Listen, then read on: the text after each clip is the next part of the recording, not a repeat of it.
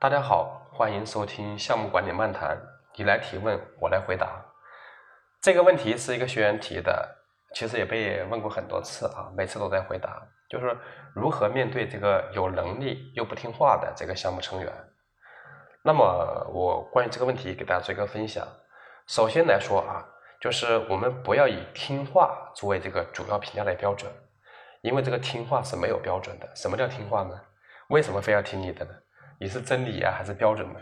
所以的话，这个所谓的听话之子要顺从，不一定非得要顺从你，理解吗？因为据那个沟通管理的这个学问来说，传统的沟通管理认为说这个团队内是不需要有冲突的，但是现代的沟通管理强调一个组织内应该有适度的冲突，这种适度的冲突是最理想的，那么是对组织的效率是有一个改善的。没有冲突或者激烈冲突的这个环境，对整个项目的绩效和效率都是有负面的影响的。所以这一点大家要清楚，不要把这个听话作为主要的考察的标准。好，如果说真有那种不听话的啊，这个听话指的是说固执啦、有个性啦、比较耍性子啦这种性格的成员，那怎么办？那么我们来看一下，简单的拿这个呃。听话和这个能力来做一个四象限，这个听话是要打引号的啊，就是我之前解释那个意思。那么第一类的话就是又听话又有能力的这一类人呢是不多见的。有个词叫桀骜不驯，对吧？说的是性情暴躁、不服管教的这类人。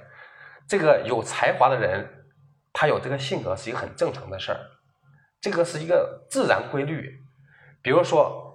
你要找媳妇儿，你要找一个长得美、脾气好、还能干的，这种是找不到的，这是理想主义，是极少极少的。即便找到了，他为什么要为什么要跟你呢？对吧？所以的话，我们不要太指望这种理想主义的存在。比如说，大家都知道，如果说一个女士她长得又漂亮，完了脾气还好，她可能是不太能干，不能挣钱，对吧？啊，第二的话，如果说她长得好看，还很能干。一般来讲，这种会比较凶，脾气不太好。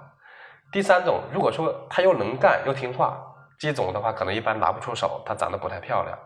当然了，这里只是调侃一下，如果有女士的听众的话，是那种又优秀又好看还能干的，那个不要反驳我啊，这个只是一个调侃。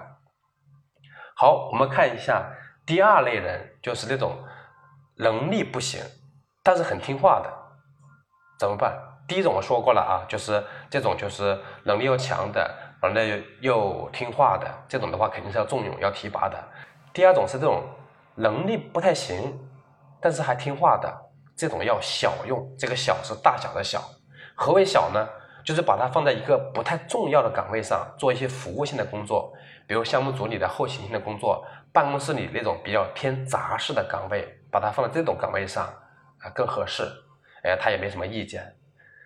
第四个，我先讲第四种，就是那种既没能力又不听话的，那这种人你还留着干嘛呢？等着过年呢？这种肯定是要弃用的嘛。好，所以我最后来说那种最难的就是有能力又不听话的怎么办？这确实是一个比较棘手的问题。那么我给大家讲三点观点。第一个，我们在平时的人才构建储备的时候，要对人才进行储备，同类岗位的人员的话，要有备用人选。这个就是掌握人才使用的主动权。如果说你没有替代资源的话，那么对于这类人的这种性格的话是没有抑制作用的，反而会让他更嚣张跋扈。所以的话，我们在日常的构建时候就要做人才的储备。如果有了人才储备，那么这种性格就会得到遏制。你如果说太过分了，那我就不用你了，对吧？我用其他的人。这是第一点，叫做储备遏制，掌握人才使用的主动权。第二点叫选择性使用，就是扬长避短，用他所长，容其所短。那么就是人都有缺点的，那么他有好的地方，那么他不好的地方你不要太过于纠结，叫扬长避短。第三点的话就叫搭配使用，为他配置一个能够正面影响他的搭档，避免搭对同类人，这个是特别注意的啊。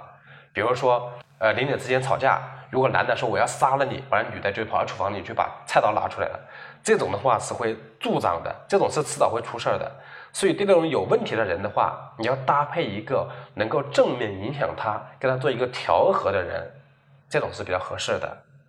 所以说总结来讲的话是三点，第一点的话就是要储备遏制，做人才储备遏制他；第二是用人所长，容人所短；第三的话是搭配和调和的使用。